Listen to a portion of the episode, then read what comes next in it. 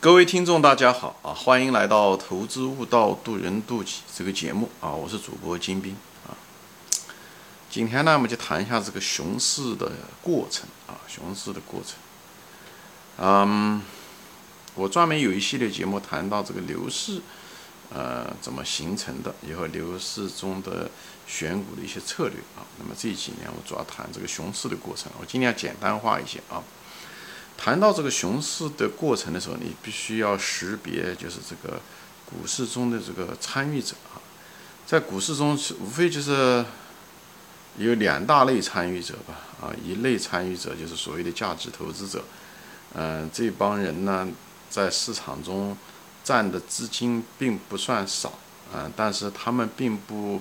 呃，但他交易的频率没有那么频繁，他往往他们是在熊市的时候买入。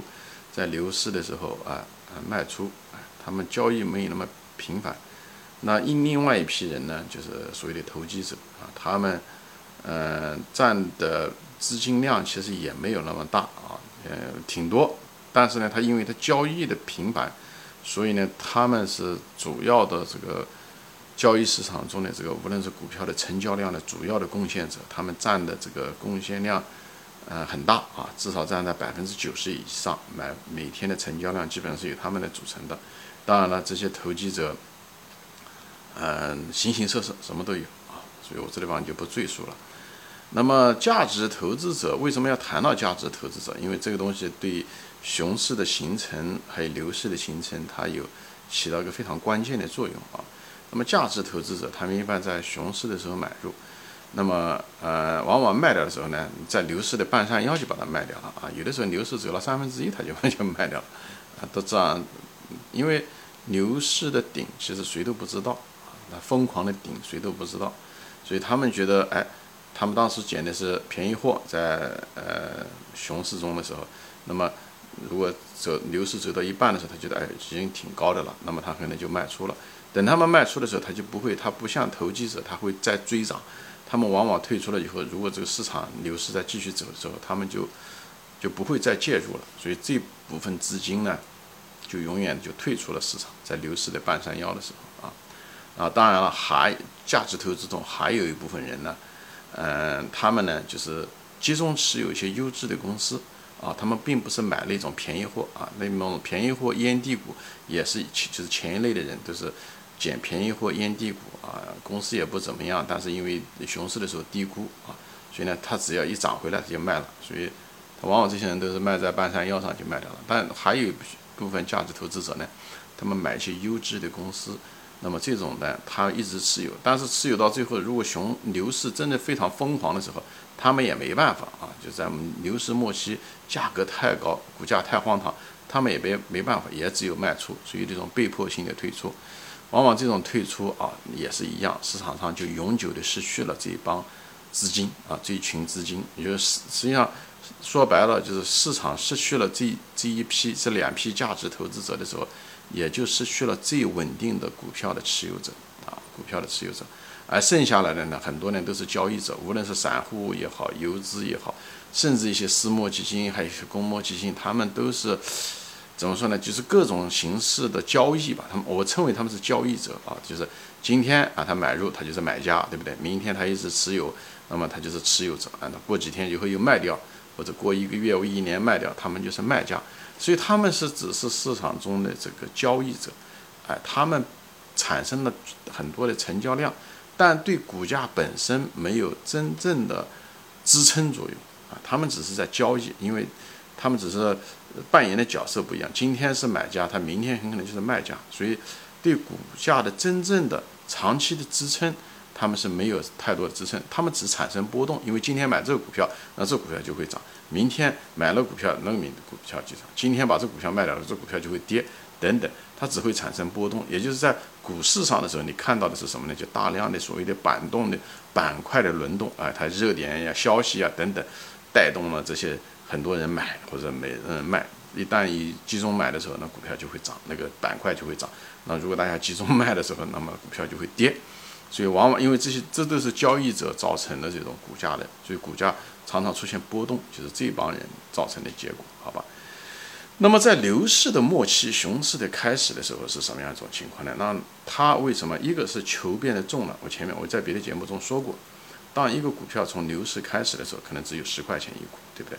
那么比方说这股票是呃只有一一亿股股票，对不对？一亿股股数一亿股，那么那么它这个支撑这个公司的时候呢，只需要啊十个亿就够了。等这个股票从十块钱变成一百块钱的时候，那么如果你还想支撑那个股价的时候，就变。要十倍就需要一百个亿，所以这个东西球变得很重啊！你想把它拖住，拖得很重，哎，这时候的时候，就像你就把它想象成，呃，你从一群人啊，在推着这个呃球，这泥巴球，开始在山底下推的时候呢，哎，本身这个泥巴做的这个球就不是很大，而且推的人也不需要很多，只是价值投资者稍微推一推就推起来了。但是随着往上推的时候，就像滚雪球呢，它越滚越大。从十块钱变成一百块钱的时候，这雪球就变得很，这个泥巴球变得很重，而且高处不胜寒。这时候它球本身就很重，这时候重的时候就有危险的，它随时会垮下来，对不对？那会压倒推的人，推球的人，这是本身就是一个悬在你头上的一个大漠事件啊。那么另外一个是什么呢？一个就是推球推这个球的人呐。这个人，这所谓的持有者，他们本身心又变得不齐，一部分是散户，对不对？一部分呢是价值投资者，有的是游资等等这种。而这些人的时候呢，心就不齐，特别这些散户，他们本身就是听的消息跑来的，他就不是一个坚定的革命者。特别是到这么高的时候，稍一点点风吹草动，他们都会很害怕。而这时候，价值投资者呢，反而开始呢撤退了，因为他觉得太高了。有他们就开始撤退，而且我前面说了，他撤退的时候是不会回来的，除非是再重新回到熊市，股价才会重新跌到那个很低的位置。所以他们离开牛市就永远离开牛市了。那么市场上本来是五个帽子五个人戴，对不对？这时候突然之间退出来了，那么两三个人变成了三个帽子，然后给呃就是有人把帽子拿走了，现在就剩了三个帽子五个人。那这时候的时候。那么你还想维持那个东西的，那结果就是这个帽子不断的要换人，说白了，这股价就不断的波动，就是所谓的轮动，讲的就是这个，所以股价波动的比较剧烈，哎，一会儿这个资金跑到这个这个这个股市这个行行业的时候，股价就涨，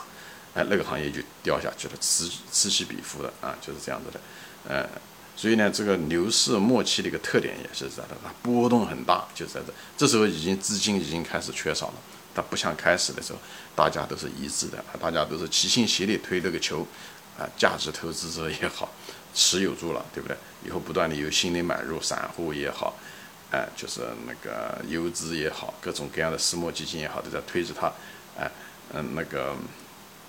价值投资者呢，他持有这个股票，也就是说白了，就是帮着封的封的这个仓，对不对？所以呢，卖的人少，但一到跑上来的时候，那这价值投资者开始卖的时候。你如果新进入的人没办法补充这个东西的话，那么就会产生弱势，股票就开始下跌，哎，而且或者是无法一直持续一个行业一直往上涨，这时候就出现了波动。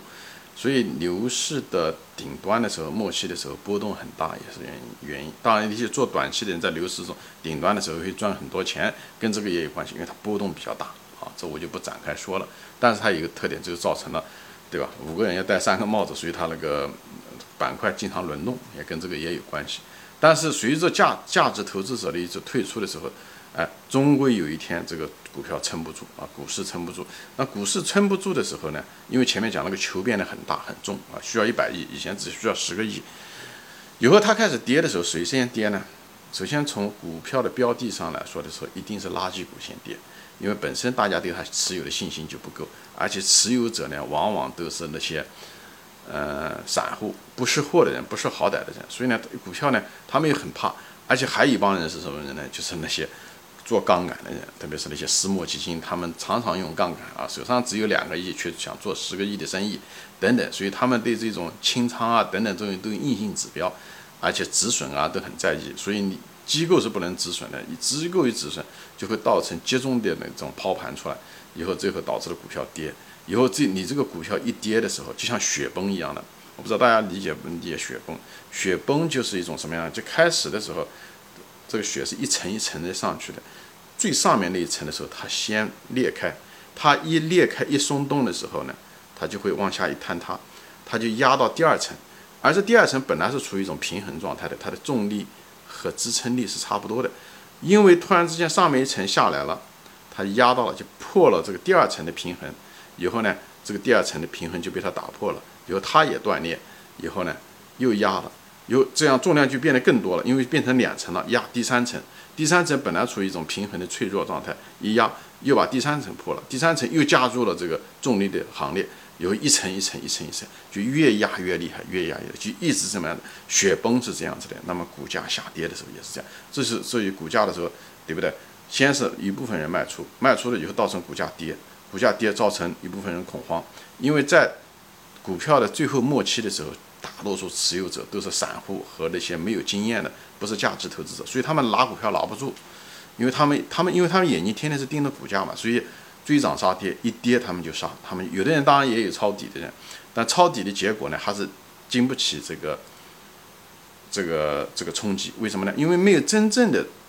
买入者，就是市场外面没有新的加入进来，因为只有退出来的那些价值投资者都退出来了，或者是那些被爆仓的人都退出来了。所以市场整个资金是往外流的，总体资金是往外流的。所以即使在市场中有些人先是卖了，对不对？以后低了以后他再进去买，但是他还是撑不住。因为整个市场还是卖的人多，没有主动买家，所以呢，这时候的时候，股价一跌，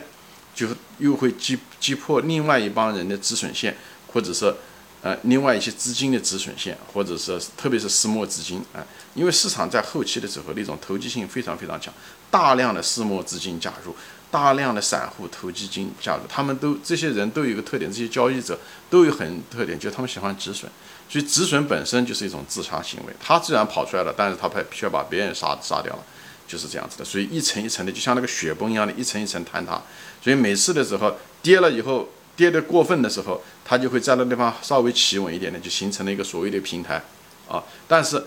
熊市中不缺乏坏消息，熊市就是发掘坏消息的那那个市场，就像牛市不断发掘好消息一样的，熊市就不断的把坏消息发掘出来。以前的很多被熊牛市掩盖的那些坏消息都会出现。以后一个消息出来的时候，或者一个经济不好的时候，或者某一个资金撑不住的时候，某一个资金清仓的时候，就又打破了这个平衡，就像一层层雪崩一样的，以后它又又暴跌一下子，暴跌就压了第二层。所以呢，每个人都有他自己的建仓的那种。成本线也有它止损的资本线，所以呢，上面一一卖卖的多，造成股价下跌，击穿它的止损线，它也卖，以后呢，它卖了以后造成 A 卖了以后造成 B 止损，B 卖了以后造成 C 止损，就是所以下跌就是这样子的一层层的。有的人是你止损也好，你是